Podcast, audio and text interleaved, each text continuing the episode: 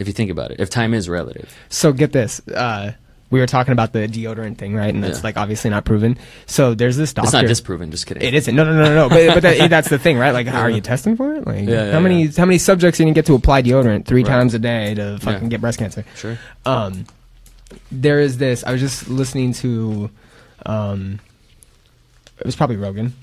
Uh, somebody brought up that there's a doctor that is encouraging people to stop drinking probiotics Mm. because she has what she thinks is a correlation between probiotic and a specific type of cancer that's really rare Okay. but there's been an uptick in it within like the last five years Mhm. and i guess somehow she's found a correlation with like probiotics Hmm. so that i always get that weird like what are we doing does anybody really know like like toothpastes i'm weird about toothpaste Yeah, I'm I weird use about Tom's toothpaste. too Yeah, I'm worried about i'm weird about shampoo i get my shampoo from whole foods I don't even use shampoo. Well, if I you just guys love this soap. conversation, we'll continue it on the Common Chaos podcast. oh we're live However, uh, so we're gonna start this off, this segment off. I want to say, I want to start by saying thank you to all the new viewers, um, and thank you for turning in. Welcome to Austin Live and Local. Uh, also, thank you to all of the returning viewers for tuning in. Uh, just a brief introduction for all the new viewers. My name is Trent Knox. I am the founder of Austin Live and Local. I manage a lot of the behind the scenes work, social media, content, and production. And this is Brian. What up now i'm in camera view sorry He's I'm setting the uh, timer. he's co-owner and manager of operations. what up Uh, Brian, could you give new viewers a brief introduction of what you do at Austin Live and Local? Yeah, so um, I am essentially the voice of the of the live stream. I guess I'm the one that does all the interviews and and kind of probes the questions here with Trent. Uh, but what I do is I, I manage the artists, I manage the guests that we have. Uh, I'm the one that reaches out to you, gets your ideas for your collaborations, gets the information from from you and your team and what you want to do take it back to us and, and then we we build whatever project you're looking to build so i'm artist relations manager of operations i got a couple different titles but right now i'm the one that's reaching out to you talking to you about your projects picking your brain for what you're wanting to do what you're looking to do what ideas you have and then we start from there Awesome. Uh, Brian is my right hand man, and together we make Austin Live and Local. Um, for those of you who are just tuning in for the first time, let me briefly explain what Austin Live and Local does. We are a digital media company that focuses on social media, promotions, online broadcast media such as podcasts and live streams, and from time to time we throw events. This is a very special week. Uh, oh, I'm sorry. Frequently, we've been asked, "What do we exactly do?" Exactly do, and the easiest way to explain that is we help publicize, promote, and endorse local artists, brands, and events. And Brian talked about that on his end with uh, artist relations. Now, this is going to be a very special two weeks, uh, given that today is the start of uh, South by Southwest. And if you're unfamiliar with that, uh, it's just a, a festival with interactive um, music, film, gaming, comedy. It's uh, when all artists come together that are in the independent and some just getting into the contract work uh, come together and they discuss their projects. Um, the festival is, is great if you're a badge holder. However, if you're not able to fork over that arm and a leg to get yourself a platinum badge, we have you covered. Our friends over uh, at When, Where, What ATX have put together a comprehensive um, spreadsheet that details all the open bars, free drinks, and great parties. Uh, it has all you need from March 8th to 18th. It's updated daily as new events and venues are added to the list. For only $10, you get a comprehensive schedule uh, of all the free South by Southwest stuff. Lastly, if you would like to help fund our our operation, head on over to www.austinliveandlocal.com/shop and check out some of our Amazon affiliate goods. Without further ado, may I introduce the well-spoken, extremely gifted, multifaceted filmmaker Knives Monroe. woo Thank you for having me, Trent. Brian, I appreciate it, man. You oversold it with that intro. I'll tell you. I'm I'm incredibly gracious to be here, but you oversold it. Multi, all the stuff you said. Nah, man. I'm just a dude. I'm just a with dude. a fly pair of shades and a great fucking mind and I don't know. Thanks, You, thanks about the shades, you man. inspire me. Well, you inspire me, man. I mean, what you guys are doing here, this is this is punk rock. We're making punk rock music, as far as I'm concerned. So it's great to be here. Thanks for I having me. I immediately don't like this back and forth compliment. like, oh no, man, I love you. Nah, dog, you're the best one. Like, you're doing me all the right way and getting me I just- exposure. Nah, man, I don't get high off my own supply. I'll tell you that right now. Hey, that's a smart move. Very Yeah. smart. I wish more people fucking would listen to that. Oh Yeah, man. shit. Well, it, it's good to be here. Um, I'll tell you, I've never gone to a South by. You know, um, I've been in Austin like on again, off again for five years. But for everybody listening, I mean, they, they should definitely check it out. Especially if you hear, you had me at free. I mean, there's no excuse, right? So if you want to meet people, if you want to get out, you know, if you're a photographer, if you're an artist, like you know, head on down. It, there's Yeah. free shit. You know, that's just like it's production value galore for you for and free. it's getting it's e- getting easier. You know, uh, initially, like I've talked to my neighbor. He's been he did South by Southwest, the first South by Southwest, and at the time it was everything was free. You know, you went and the only thing you paid for was drinks. There wasn't a club entry or anything like that. But now, you know, with the badges and paying fourteen hundred dollars to get into the festival, to be able to kind of experience all of, I guess, top cutting edge uh, music or cutting edge uh, interactive gaming, whatever it is, it gets costly. But it's a good thing that the festival still supports these, not some official, some unofficial events that people can network and, and you know get their get their brand out there or their projects or whatever it is. Um, you know, uh, I the first time I experienced South by Southwest was 2011, I think, maybe a little bit earlier than that. Um, and you know, I was a kid. The only place that I think I wasn't even I was might have been 18. Hmm. You know, and so I got into like one club to hear one band. What And then- band? I don't know. It was a it was a female remember? singer. No, You- I, you don't know? It was literally random? Don't know. It was Paramore? random, yeah. Was it Paramore? I'm just No, I wish. You know, that'd be so cool. But no, uh, it was just like a random local band that uh, play, playing, you know, packed crowd because it is South by Southwest. So it was cool. Um, I think that's probably the beauty of South by Southwest is you could be one of those bands that maybe you don't have a great following or maybe you're starting off and you just got lucky enough to kind of play a venue or play a show or even an unofficial show. We know a lot of artists, especially the ones we've worked on here, that are doing unofficial shows, so they're not even on the actual list, but they are the free shows. They are the ones that you can get into. And I think that those are the ones where the networking and the connections are really going to be made because you're going to get those people you're going to get those high high caliber artists that Mm-hmm. want to see the local talent and go to those little those little shows, the unofficial ones, just to kind of scope out what what's coming up, what's new, who's hot, who's not. Exactly. Yeah, careers are made Yeah. in, in South by. Definitely. Sure. hmm I remember I had the audacity in submitting a film to, uh, I think it was 2012 Film Festival, and actually thinking that it was going to get in. Like I, I was so confident. I had no reason to be. I was 24 years old. I was just was it your first festival? my first film, first everything. Oh, okay. First thing I ever made, really. Uh-huh. You know. And you submitted it to South by, you said? I submitted it to South by 45 bucks. I was like, it's going to get in. Right. I got to get ready. You know what I Mhm. mean? I was just so, uh, like I said, that's why I don't get high on my own supply nowadays. But it, it was, it was great, humble pie, you know what I mean, to have at the end of the day. And uh, I remember like the lineup that was there was Joseph Gordon-Levitt's debut film, Don Oh, John. Oh, With Scarlett Johansson and everybody, and I was like, "Oh shit, this is this is real films." You know what I mean? Yeah.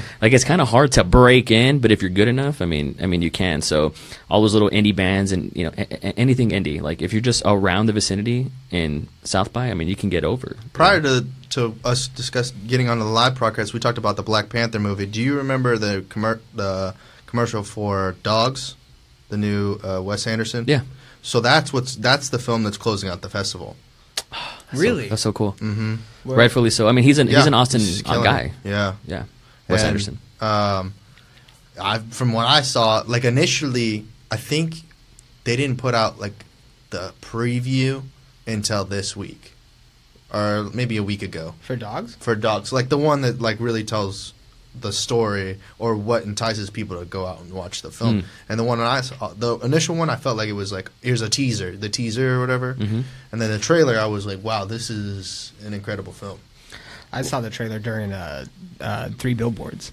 And they play. It was. It, I got the. I thought the gist of it. I don't know what I thought. It was like a two and a half minute trailer. Yeah, yeah, where the kid like he is on an island, right, and they have Mm-hmm. to find him, and they kind of like do their whole thing, and then And I, I like Wes Anderson, so it, it's it seems like a fitting movie to close out South by. It kind of has that weird artsy vibe too. Like it's not your action movie. It's definitely not a blockbuster. It is your artsy, keeping it weird type of film. But that that's Wes an Anderson that's does. an indie blockbuster. It is though. No, and Wes Anderson. Any Wes Anderson movie is like Yeah. an event. Yeah. Mm-hmm. Who, what's your favorite Wes Anderson movie? Both of you. I mean, I gotta be cl- cliche though. Why? Ro- Royal Tenenbaums. No, That's the cliche answer. Budapest. Oh, the Grand Budapest. Yeah. That's a good one. I'd probably have to say the Grand Budapest too. That's a good just one. because I like Natalie Portman. She, he- She she's, she's the- not in that. She had the little intro movie. If you went and saw the Grand no, no, no. That's the Darjeeling Limited. oh, was it? Yes, sir. Oh, okay. Maybe I got. but they made a short film before that. That was the hotel, the hotel one, Yes, right? With her and uh, Jason Schwartzman. That's right. Yeah. Okay. So then maybe I'm thinking. Yeah. that- That's the one with Adrien Brody. Darjeeling. That's right. And Yeah, yeah. on the But that, and that's my they're favorite. on the train with yeah, the yeah, that's my favorite Yeah, yeah, Wes. Anderson movie. Yeah. Yeah, yeah, yeah. Kind of backwards. That's amazing. No, I love it too. Uh, I actually, man, this is so sad and random. I don't want to like hijack this or anything, but like, I- I'm a functioning melancholic. Like, I get really, really sad sometimes. Like, I actually think like I'm a workaholic because that's the way I battle like manic depression. And the other day, actually, it was like two Saturdays ago. Um, I was w- watching YouTube videos to cry. Like I just needed to cry. Yep. And sometimes I was like, "What? Let me just find like a cry compilation video." And it was like the 20 saddest saddest scenes of all time or whatever. And uh, one of them was the ending of The Life Aquatic with Steve, Steve Zissou, where I don't want a spoiler alert, but he, he they see the jaguar shark, and he says, and, and and a great song from Sigur Rós plays at the same time. It's just so beautiful. And he says, "I wonder if it remembers me." And he and Bill Murray cries, and I just started bawling, man. And like those movies really, really affect me. Like, and uh, I go to the YouTube comment, about to leave a comment, and then I scroll down, and I saw a comment, the exact comment that I had was going to leave. I had already left a comment five years ago, and I was like, I've done this before. It was so sad, but uh, I I love Wes Anderson movies. They're so they're so tragic, but they're wrapped in comedy. But it's such a dry comedy. They're, they're dry, but deep down inside, it, it- it's about sad children. Like all his movies are about sad children. Always. and I love it. Period. I cried at that movie, The Greatest Showman. I didn't see it. You gotta see it.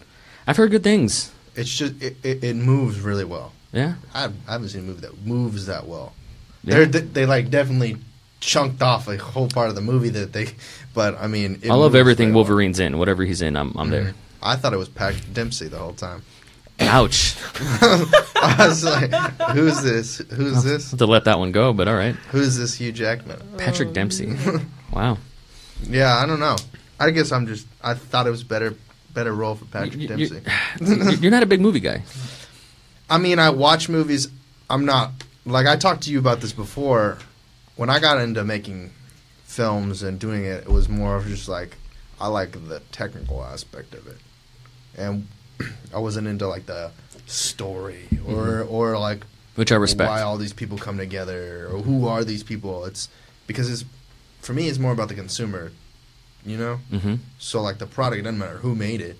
Mm. If it reaches consumers and they like it, that means it's a good movie. Yeah, I'd love to talk about that actually because um, something hit me yesterday. Mm. Like I do long drives. I drive two to three hours a day every day. Like Okay. it's, it's kind of there's a lot of thinking, a lot, lot of SoundCloud binging and stuff Sure, like that. yeah. Po- podcast listening.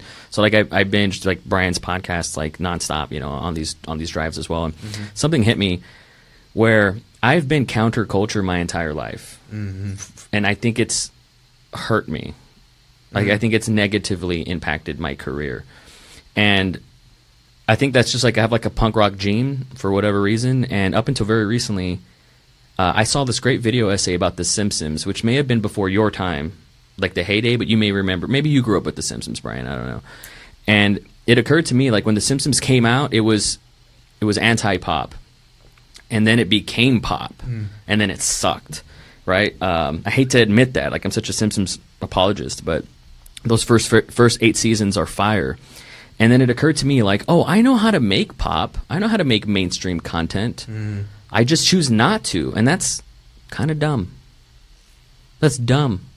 You know what I mean? Like it's it's dumb because I, I want to make I don't want to say niche, but like I want to make like I call it anti, like whatever it is, anti mainstream, like noise. Like I want to make whatever I want to make. Mm-hmm. Like the thing that I made recently, Pipe Dream. Like to me, that's just me. Like I wasn't trying to appeal to a mass audience. I was just trying to appeal to like a very narrow lane. Mm-hmm.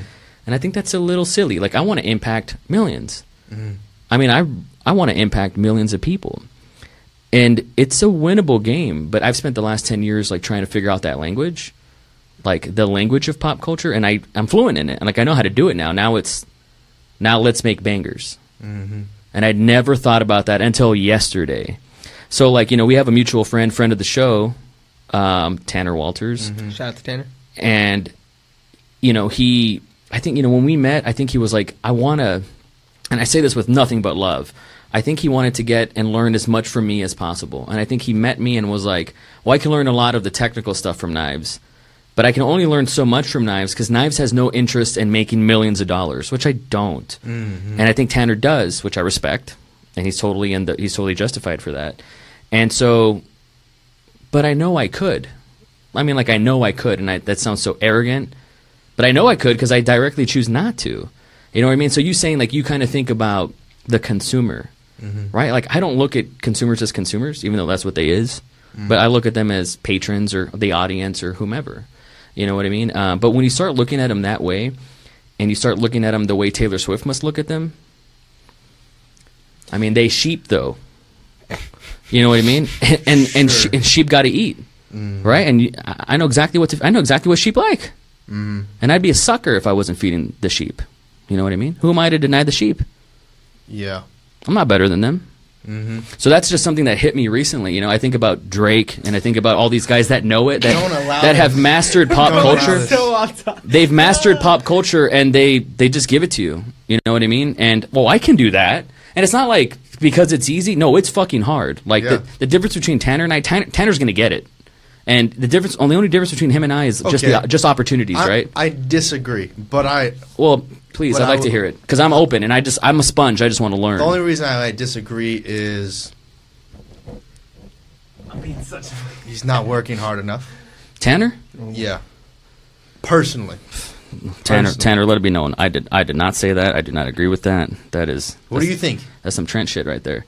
Um, I think he's working really hard. It takes guts to come up to anybody and say, "Hey, le- hey, bro, what lens are you using? Hey, can I have your number? Hey, can I?" I and then he guess so, answers the but I phone, mean, uh, and then he, you know, he's like, "What advice do you have for me?" And you, he, you give him some advice, and then he takes the advice I and he does it. I mean, that Oh, man, that's that's doing the it's work. So it, we will discuss this. Let's c- continue on the other show. Sure, sure, sure. Because it's it's such an. this isn't nothing to do with him. He is great at what he does. Absolutely. I just don't think he has that that fire. That ah. nobody's lit the nobody's lit the fire in it. That's going to make it a diff a long term success versus these short term. I, I think all he needs to master is the form. It's like he doesn't working want out. to though. No, I think he does. I think he does. directly. I think he does. I think he wants to master the form. I think his generation, it's easier for them to master the form than it was for a guy like me who had to record a Simpsons episode when it aired on VHS. I had to be there. and now you can just like YouTube In a the playlist. moment, in I had the to be there in the moment. I had Watch to press it once. And Yeah, but just that- to rewatch it. and it was gone forever, right? And then now you can just you can he can get you don't even need to go to college today for to master that, to master the form and the technique. Like he can just YouTube binge and figure it out. Like I'm not worried about that. And then it I- becomes yeah, I don't disagree. and then it becomes just his reps. Just reps. It's like working out. Like if you can work, you can lift really heavy Yeah. shit, but if you're not doing it right, you're gonna hurt yourself. I think he's he cares about the form. He wants to lift it right, and then Yeah. I think he's gonna have six pack abs because he's gonna do a thousand crunches a day, so to speak. You know what I'm saying? What does six pack pack abs mean? It doesn't mean shit to me. Well, six pack abs to me is you know I, I dedicated. So I'm gonna be 30 in two weeks. Okay. shit's getting real. Okay. shit's getting real. And so I've I'm, I'm able to look back from 08 to 2018. I'm able to look back at this past decade and really measure it and say. What has the past decade been for me? What What are my twenties like right now? Your twenties are nebulous to you. Sure. You're like my twenties can be anything. Well, my twenties are like that chapter's cl- coming to a close, and it's Sure. kind of exciting. And I can I can earnestly say that it you know I started a family and all this really really important stuff. But as far as the art, which I'm a very narrow minded motherfucker, like it's all about the art for me. Nice. I dedicated over a decade and a half to the form, to the craft, to mastering the fundamentals, to the technique. So speaking of which, how'd you get here? Where did you start off? If I may, if I may, real quick. I'm so sorry. No, please. why do you have to? I'm segueing into the origin No, I love it. story. Part two of this, just so you're not getting lost, is going to be on the Common Chaos podcast. But we did. So, uh, we, we went kind of off track. I'll, I'll help you out here. What's So- the Austin? What did bring, so- brought you to Austin? Obviously, Knives is a fantastic filmmaker and is very knowledgeable and, and knows his craft. That's what brought you out here. What were the moves? So, my, my- okay, so my name's Knives Monroe. I was born Anthony Moreno III, named after my father, who is an ex-convict, convicted felon, you know, drug dealer, um, you know, shot some people, like super, super, um, just not a role model. You know what I mean? My mom divorced him when I was five years old, uh, so it was just me, my mom, and my brother. And already at four or five years old, I was self-aware. I was self-aware. Like I would. I loved movies. I worshiped movies. Like I activated watching Raising Arizona by the Coen brothers when I was Yeah. two years old. Like I, my first memory was a movie, and so it was always there. I just didn't even know that you could do that for a living. That just never became a possibility. My mom worked at a video rental store. She would rent me anything that I wanted. It was called All Hit Video in Donna, Texas. So I, w- I was always, you know, I was born in Tulsa, Oklahoma. Um, moved to Dallas for about a year, then moved to the Rio Grande Valley, which was the the asshole of Texas. You know, statistically, it has you know the highest poverty. It's the most obese, it, with the lowest education, highest health care. I mean, it's it's a shit place, right? And uh, well, that's where I lived for 20 years. And uh, my mom would bring home movies, and I would just absorb everything. I would read books. I had no friends up until like 15 years old. I had no friends. I mean, believe it or not, right? Shocker, no, but I had no fucking friends. And uh, so movies were my escape.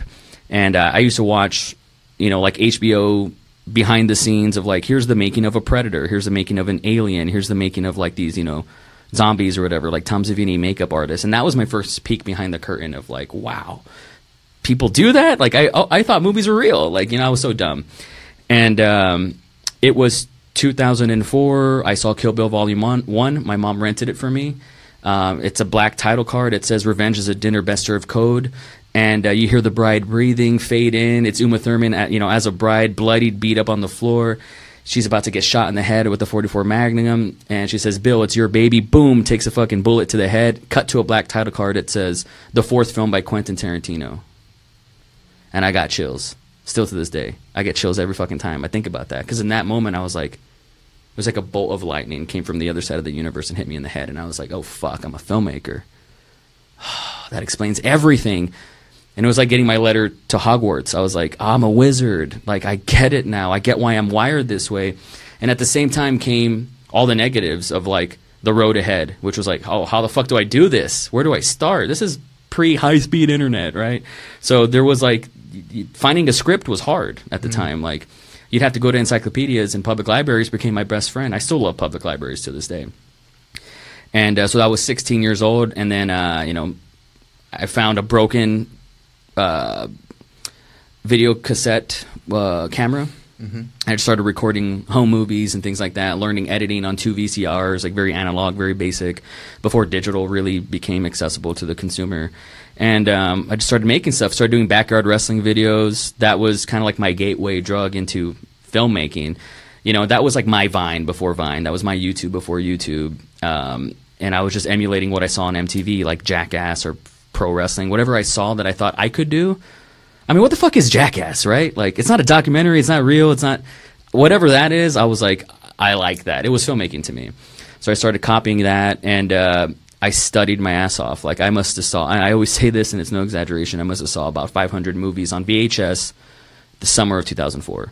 Like me and my friend that summer, uh, we would go, we would walk home. I mean, you'd walk everywhere back in the day with like a stack. I know the audience who's not watching the stream right now can't see it, but I got like a whole stack full of VHSs, and we'd watch everything, like six movies in a day. Like it was just nuts. And I'd study everything, and I'd go just back when, when you'd have to read the back of the cover and see who directed this, like you know, and be like, cool, I want to watch all that guy's movies or whatever. And so that was 16. Cut to 24. Um, I made my first film. Finally, it was autobiographical. It was based on a, a girlfriend, an ex-girlfriend that I had at the time. So it, it was based around bulimia. I would say is like the antagonist of that movie, and uh, showed it to. It was like a half church, half movie theater. Sold that theater out. Never been done before in, in, in an 80-year history.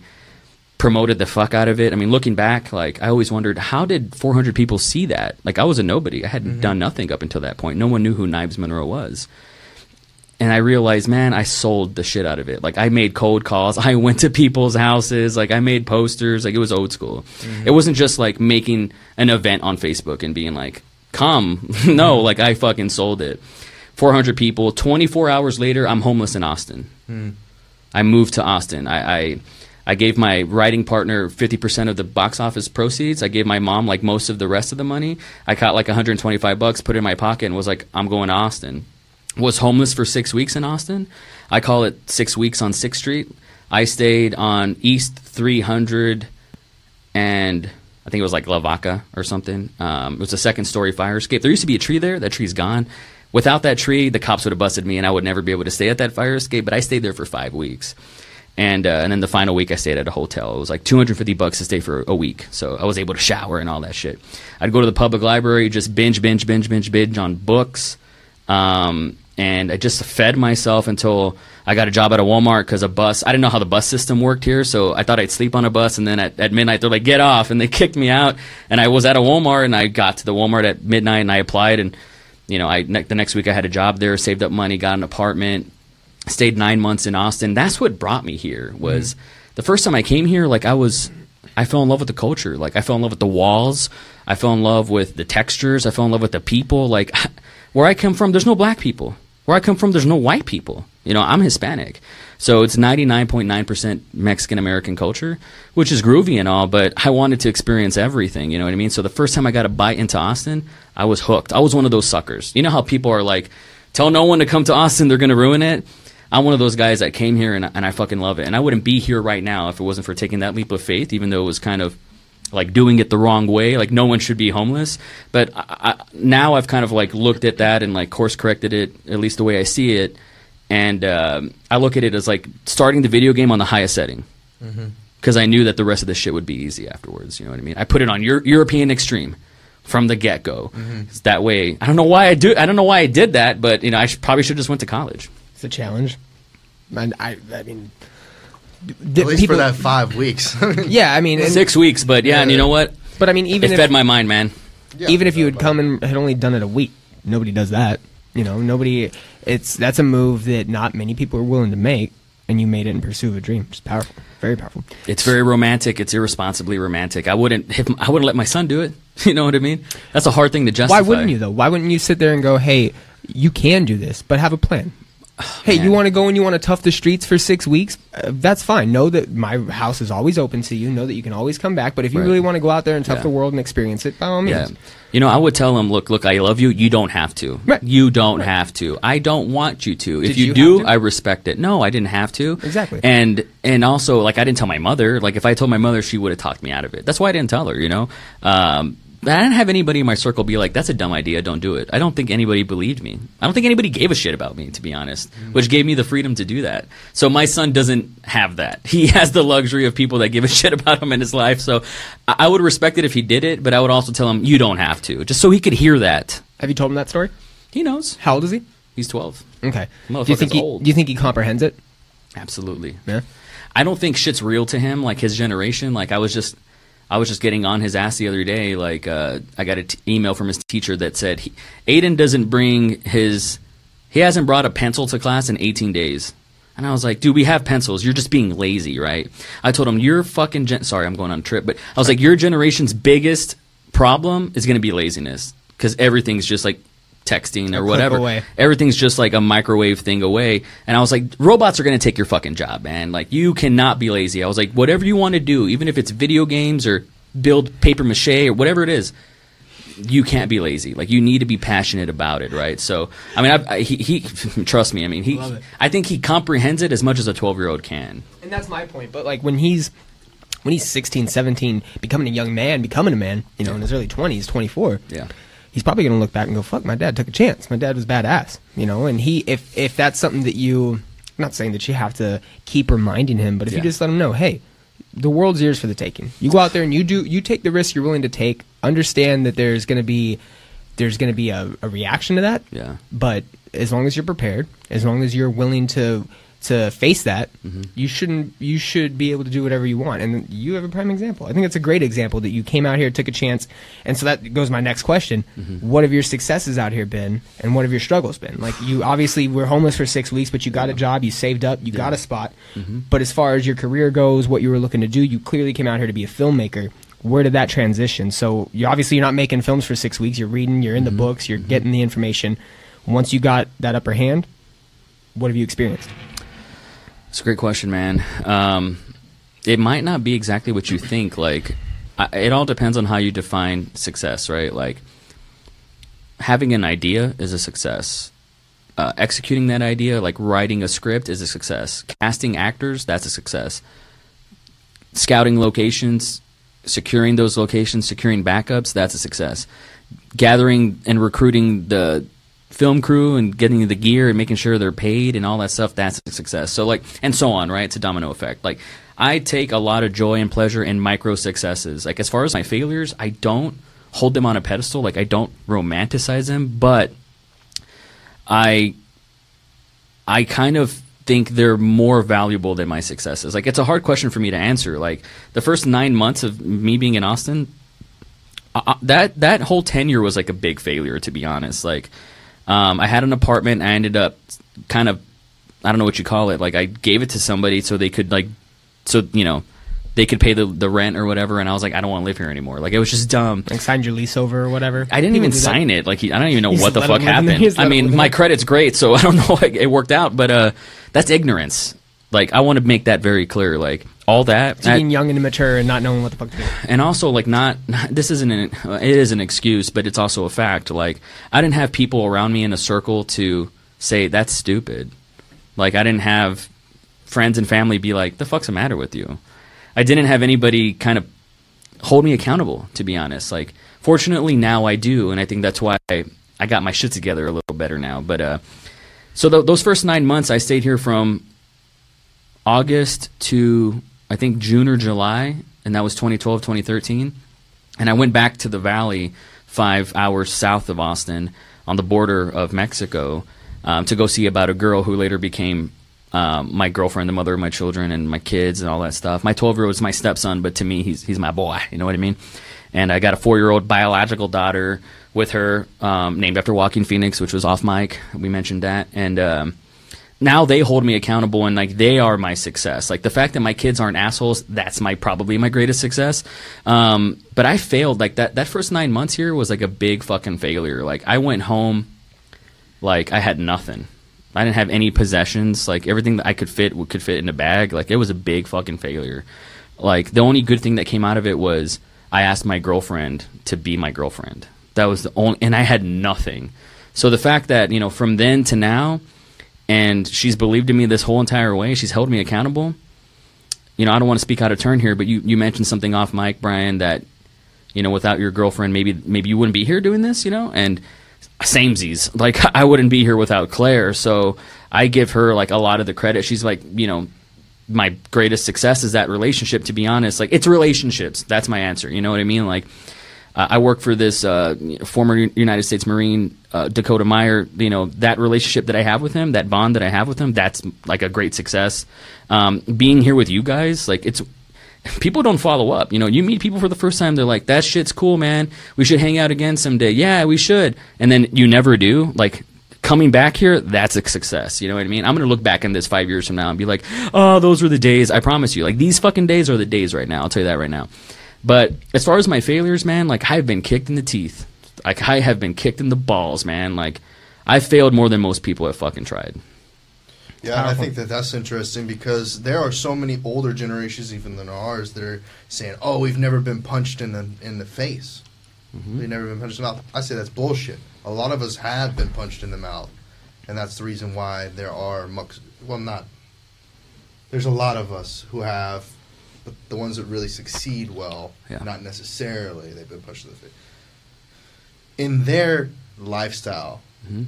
they have. So like Mark Zuckerberg's of the world, who's probably our generation's most influential person. Hmm. You know, his his failures are internal. Mhm. You know, the, the the support group was always there. If he failed, there would always be a fallback. But for us, not necessarily the case.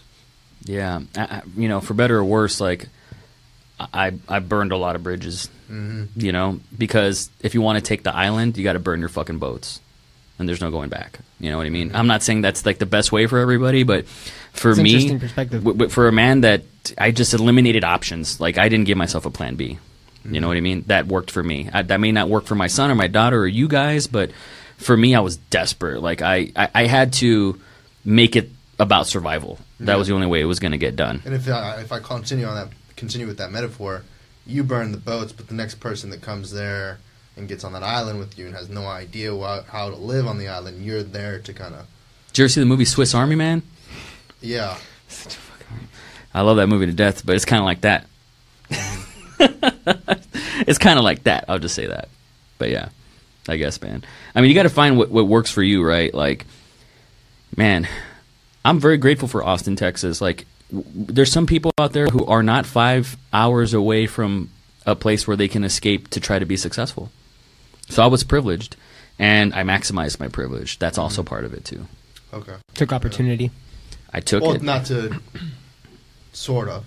Like we said, you could have went to school during those five to six weeks. You know, like the truth is, and I don't want to romanticize this either, because I don't want to be a hypocrite when when I'm going to tell my son to go to college or my daughter, even though by then it's going to be like VR or some weird shit like that. But I curse a lot. Is that okay? That's fine. Fuck. Um, he, he cringes. I'm so sorry. There's some. Hey, sponsors, like we love you, man. So don't take it personal, all right? Um, I forgot where I was going. What's the sponsor? No, I'm just kidding. Um, This is your fault. Continue this. but you know, yeah. So college wasn't for me, man. Like I, I didn't. This, this is. Where I'm gonna feel so bad saying this. I'm gonna. I, I regret it already. I regret it already. But I never did homework ever. I never did homework. I remember the day where I was like, I'm not gonna do this shit. Second grade, I was like, not gonna do this. No, I only went to school for the free lunch. I'm with it. That's it. There was free lunch. There was like the breakfast pizza. Mm. Froot Loops. Mm. Pig in a blanket. That's why I kept showing up. Gotcha. Dude, a funny story. Funny story time? Funny story time? Sure. Seventh grade. Did you guys go to PE? Did you guys have that? Yeah. Well, not for me because I was in football, but same difference. Excuse me. Just kidding. Seventh grade, I had PE Sure. um, for two semesters, and I never went. I never went. Last day of school of seventh grade, in order to get your report card, um, Oh. ha- I had to get it from the PE teacher, Yep. who I never met. And uh, I go and I'm like, "Hey, coach, uh, you have my report card." And he's like, "Who are you?" And I'm like, "My name's such and such." And he's like, "Oh, that name sounds familiar." And he looks, he has my report card, and he's like, "You've never showed up here ever." And I was like, "Yeah." And I was like, "What? Did I, what's my grade?" I had a 98 in PE. I never fucking showed up ever. I would just skip and I would walk around, or I'd go to the band hall and I would just fuck off. And Yeah. I, I just didn't. I never went. I never took it seriously. I was like, "Who's gonna go to that?" You know. And he laughed his ass off and was like, "I can't believe it." He's like, "Here, man, don't tell anybody." And now I'm telling the world. But that was that that apathy was all my teachers in high school. Sorry, Donna High, but it's true. These are the counselors that told me, "No, there's no such thing as film school. Mm, There's no such thing." sure. They told me that. They're fucking liars. They were lazy. They were lazy. You know I what I mean? So I gave college. I gave college a Donna, chance. Texas. Exactly. Ah, I gave college a chance, and I was like, wait a second. I pay for this. I, I don't want to pay for this. I'm paying, and I don't want to be here. I'm not going to pay for this, man. Like, so I don't have to worry about debt like some people that have like two hundred thousand dollars debt or whatever. Mm-hmm. So I got out, and I just went to YouTube and films and books and all that. Yeah, which is very merit meritable right now. Um, though it would have gotten you out of having to live on a fire escape. If you had I- I- really put your you have if fun if living you'd on have the- put if you'd have put your mind to it like you did do filmmaking now, Sure. you would have had your you know I mean, I could be the best detective of all time if I put my mind to it. Yeah, not everybody's got that. but also that's not who I am. That's Sure. not me. You know, Yeah. like that's just not but you me. eventually had to through the system through the corporate system. You had to. You had to go to Walmart. Yeah. You know. Oh, that felt that was terrible. I hated that job. Really, how'd you feel? I, I, felt can like I was like a money launderer. I can't. I don't know. Can you be more specific? Like I remember this. Look, no judgy, because like I've really grown super fond because of Dakota. Like I've really grown super fond because they're amazing people. Mm-hmm. Of like, kind of like, I guess like, gun toters. You know, like, you know, people that have M4s and AKs and shit like that, and uh, snipers because he's a sniper and everything. And Yeah. I shot my first gun because of him, and you know, I've really gotten to appreciate guns. Mhm. Um, but I remember working there, and like this one guy bought like a fuckload of rounds, just a lot of rounds, and like a gun. And I was like, deet, deet, deet, scanning it, and I was like, hey man, it's like three hundred whatever. And he paid in cash, and he walked away, and I was like, what's he gonna do with that? Like that that that so. transaction was too easy. But then a 16 year old comes and he buys a spray can and I got to card him. Sure. But the bullets is cool. Like that. That was weird to me. Yeah. See, I had a very different experience. I was trying to get people to stop from, you know, piracy. You know. Oh, dude, I'm the biggest pirate there is. I know, and that's so am I. So it's just I catch the, you know, I catch the wave before it happens. We're know? all hypocrites, brother. It's all Yeah. good. Sometimes they, the system has to find the people that are the worst at following the system to defend the system. You know. So it's just strange. I don't know. I go both. I, I, I feel like I align. I align with both ways because eventually change has to come. And I'm trying to condense this really fast so we can keep it going on the next podcast, so that we don't have to, you know, kind of run, run on with it. But I also worked at Walmart. I, I can feel like the social construct of that. that uh, I was in the electronics department at the time, and then I but I kind of I kind of experienced the same situation where money comes in, money goes out, and you don't necessarily know the the whether it's for good or for if it's for just because people are trying to mo- move money.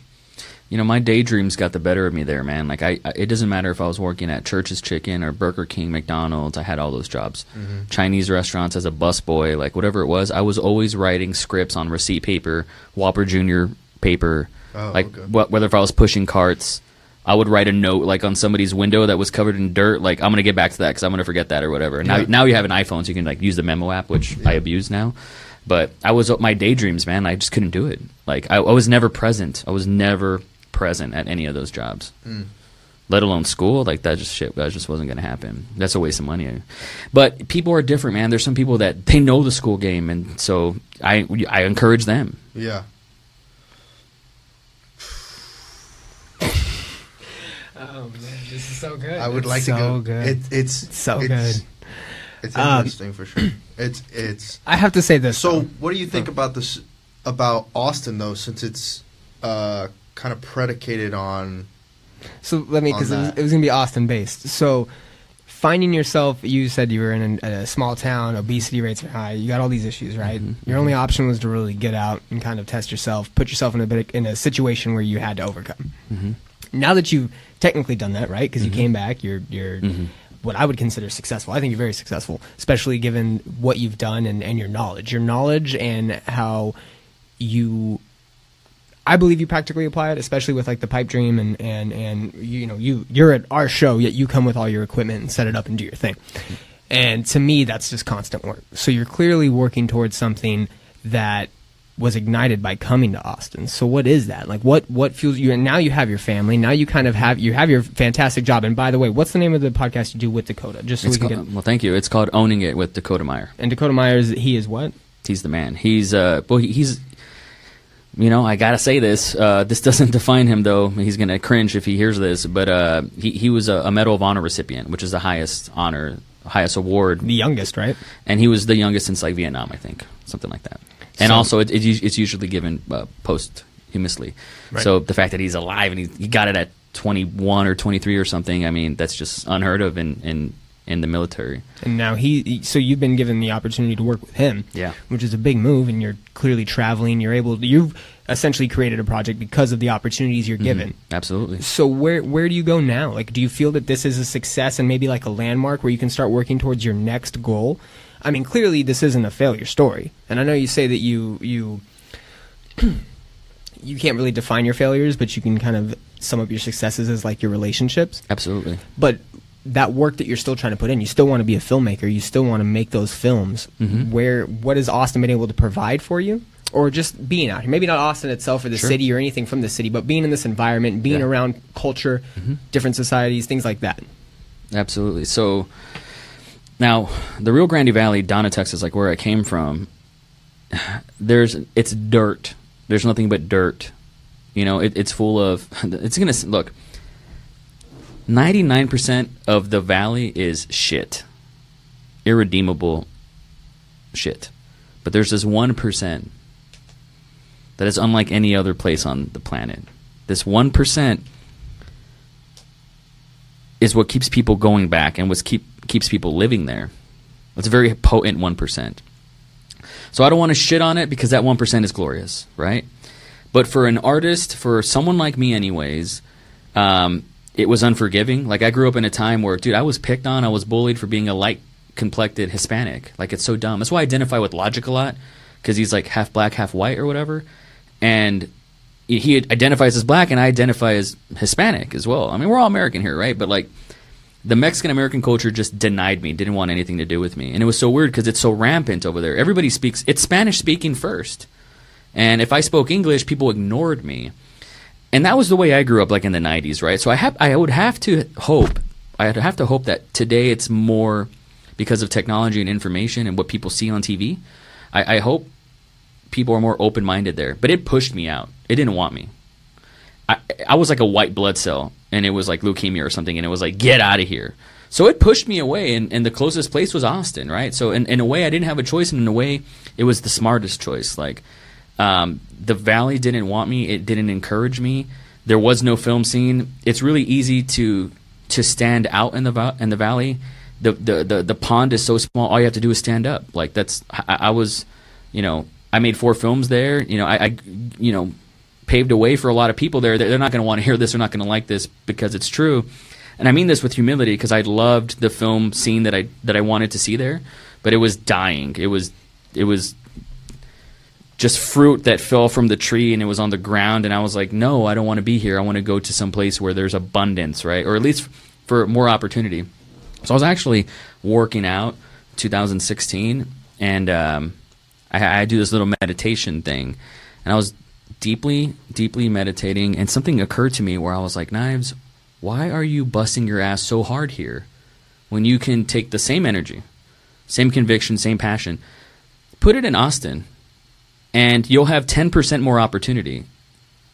And that's better opportunity. Like, just do that. It's a no brainer. I go to my house and I'm like, Claire, like, this is going to sound out of left field because we were broke as fuck and uh, I mean, I was on food stamps. I mean, we ate government cheese like the whole nine. And I told her, look, this is going to sound weird. I know we, we're broke and we have no money, but I think we should move to Austin because there's nothing here and I'm dying. And she was like, the fuck took you so long? What are you waiting for? So I moved to Austin and I, I got a job at Apple and saved up money for three months and moved the entire family over here. That was really hard being away from my kids for three months. Really fucking hard. Yeah.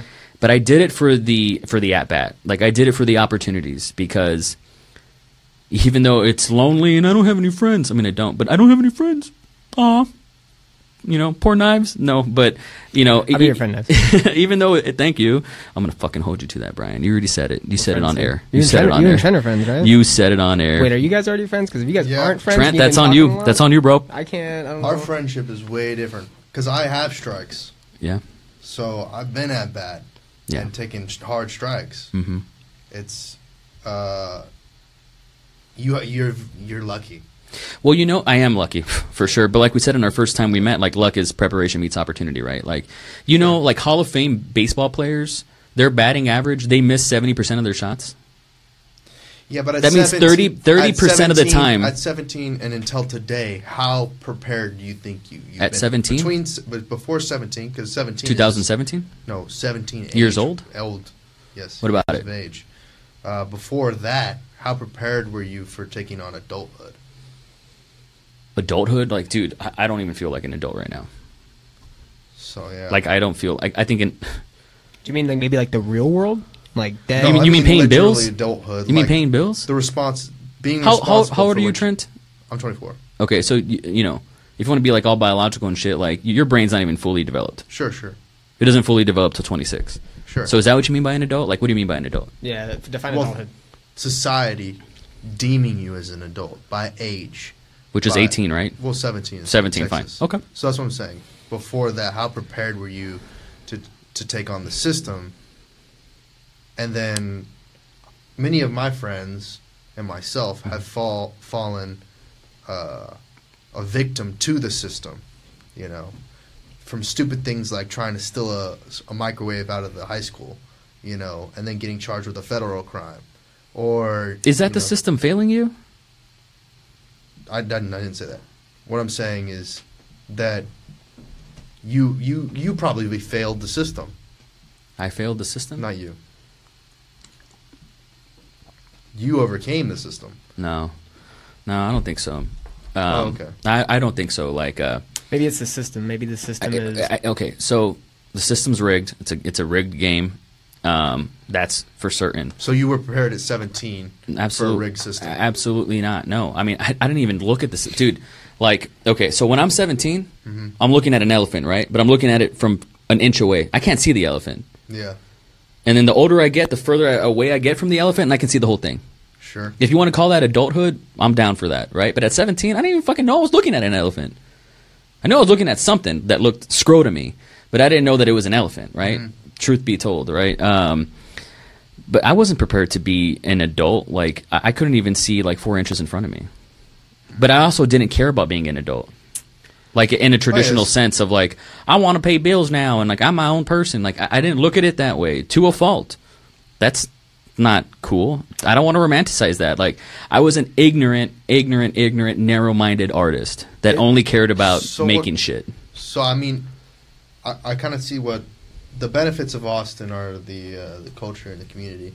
What moves? What make? What stops you from going from here to like New York?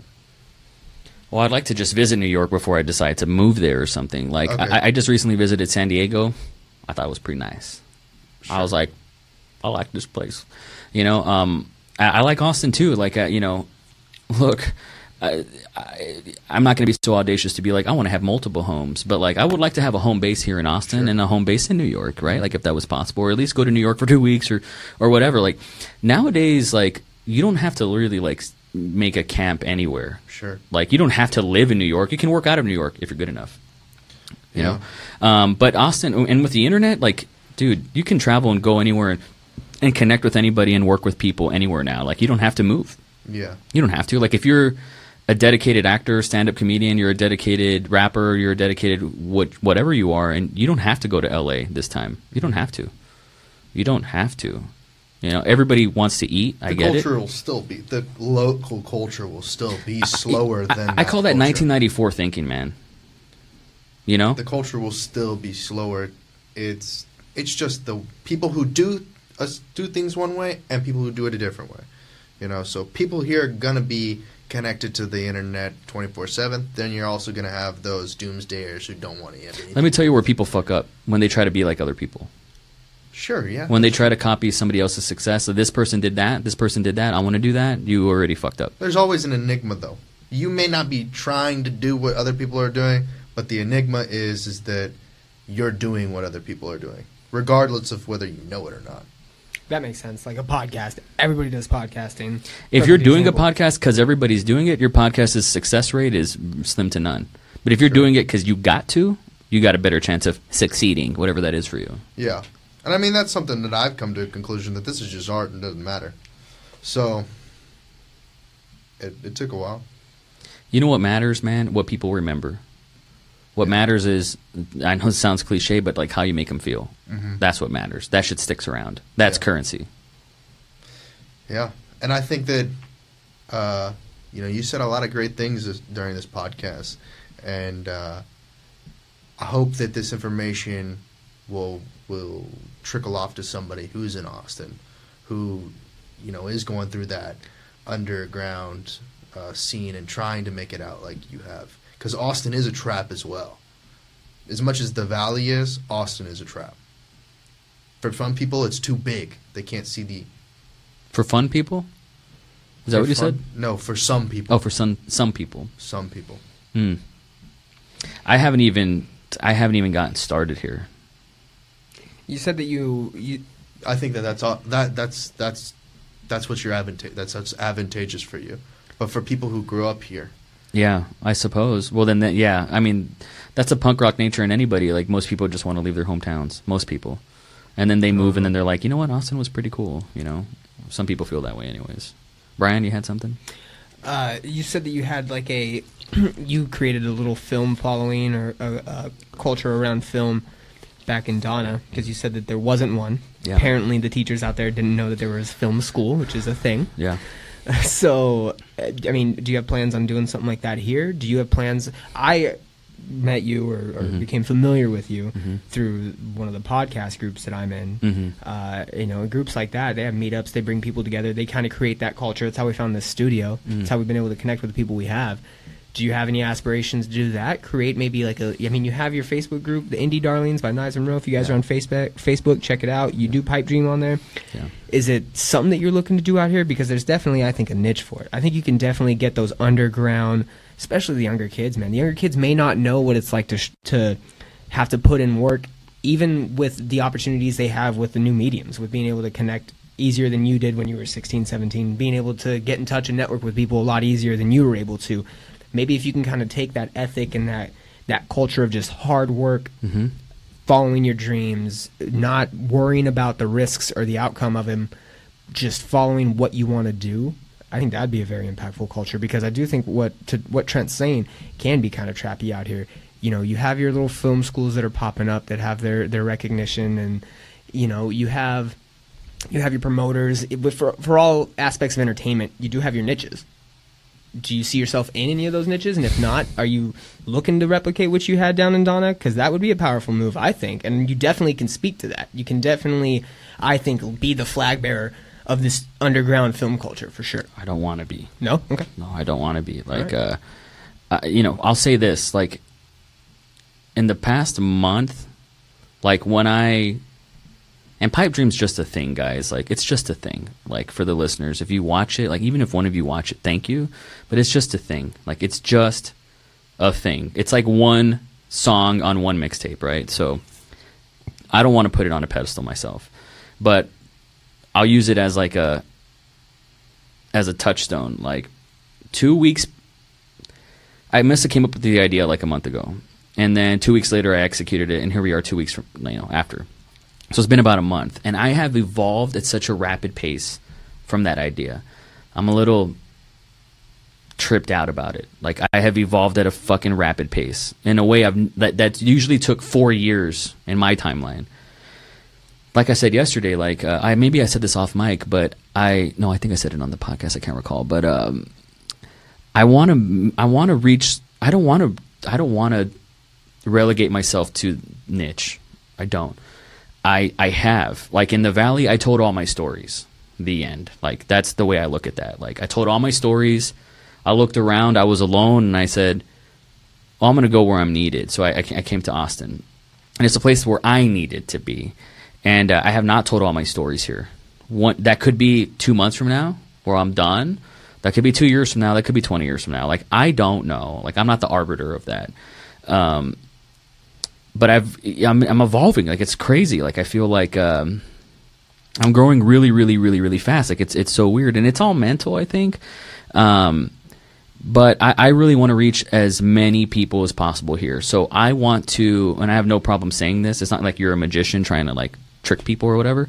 Um, in this generation, authenticity and transparency is like really how you win. Like that's how Drake won, right?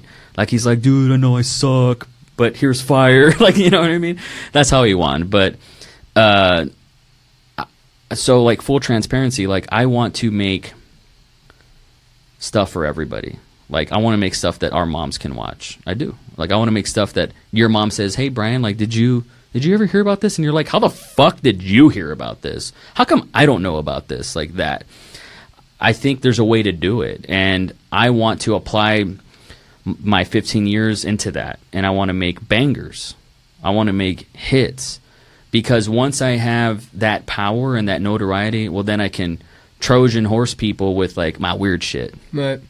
and then people is- and then people are gonna be like, he's a genius, but nobody wanted to fucking give that credit today. People don't want to give my weird shit credit today, but after you you you're in the mainstream and you you drop little weird shit pebbles into the stream. People are like, "You're a genius," and that's fucking funny to me. Like, and I know it's true, and his, it's historically correct, and so I wanted I want to do it myself.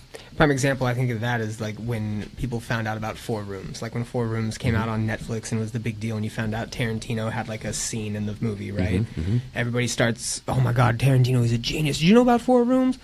Four Rooms was out for quite a bit before Pulp Fiction ever came out or any of the other films, and yet now everybody's on the bandwagon because Quentin Tarantino made fucking Right. magic, right? And he and that movie bombed when it came out. It did- and like I, my favorite part about that's the Bruce Willis thing, and like how Uh-huh. the connections that Madonna. I mean, there's so many people in that movie that you're kind of like, how does it flop? Because Yeah. it's weird. It's a fucking weird film for sure. That's right. And now looking back on it, it's very Quentin Tarantino esque, right? Mhm. But nobody gave a fuck about it. What was going on? Grindhouse as well. No one gave a fuck about Grindhouse. Death I- Proof. I think that that did have that that, that had a lot of at least where I was. Box had office wise, it made nothing. And when I went to that movie theater, nobody was there. Really? The, dude, I'll never forget the, the poster. You know, you go to movies to show posters Mm-hmm. of the movie. It was just duct tape that said Grindhouse, and I was like, damn, that I love that aesthetic. Dude, no, there was no poster for it. Like I thought that was Oh, the you thought it aesthetic. was the poster I thought it was the poster. I was like, that's clever, man. That's fucking clever. No, they didn't give a shit about it. And maybe this is a Valley thing, but I was just like, and I was the only. Per- me and my girlfriend were the only ones in that theater. It could be because I'm I'm from Palm Springs. It's not as poppin', but we had there was like a. You guys are on got- the up and up. You got both films. You got both films, and Yeah. you got I think like a little. I think you might have gotten his scene from Four Rooms. You got something special from him for sure. Mm-hmm. But it was like a thing. I mean, there's no reason I don't think you could build. I understand that you're not trying to. Because I've been appealing to just. culture. I've just. I've been appealing to just filmmakers. right, right, and okay. I don't need to do that. You don't. Like I don't need to because here's why: they're gonna succeed or fail without me. You know, they don't need me. Like in 2010, like people needed to know like how do you make a stabilizer? Like how do you make a how do you make all this indie stuff? This is before like iPhones really popped and before everybody was a content creator. And now they don't need tutorials. Like everybody knows how to do it. My mom knows how to do it. She knows how to apply a filter. You know what I mean? She knows how to color grade pretty much. Um, so they don't need like a, a person to give them a tutorial. They don't need me to give them permission. Instead, it's like I love you guys. You know my roots, but I'm gonna go make bangers. I'm gonna go make pop videos. Like I don't mean pop videos like Miley Cyrus pop or anything. I have nothing against that, but like I know how to do it. I know how the masters have done it.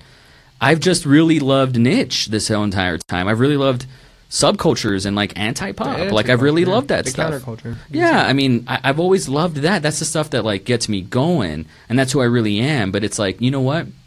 How did you guys ever hear Gambino's Redbone? Mm-hmm. That's all he did. That's all he did. Not that that's all he did. Like he made it easy, but like I see what he's doing. I see exactly what he's doing. Like he made a pop song. He made a Prince song. Like I get it. I fucking get it. And but all his geeky, cringy shit in the beginning, I loved that. But that wasn't going to be the shit that got him over. It wasn't. You know, and I think he knows that. And, um, you know, same, same thing can go for a lot of rappers, right? When they make their hit, and they know what the fuck they're doing. They mm-hmm. decide, okay, guys, I want to, I want to talk to your grandmas now. Mm-hmm. Mm-hmm. And on that note, can you promote some of the stuff that you got going on? Get those social medias and Instagrams and whatnot. Look, guys, if you thought I was interesting, first of all, thank you guys for having me here. Like, Thank you, man. fuck, man, like this is so cool. I, if you look at my nails, I was so nervous, like to be here. I, I, ca- I woke up and I was like, I want to give them everything. First thought before I put my watch on, before I put my shoes on, before anything, I was like, I want to give these guys everything. So thank you for this platform.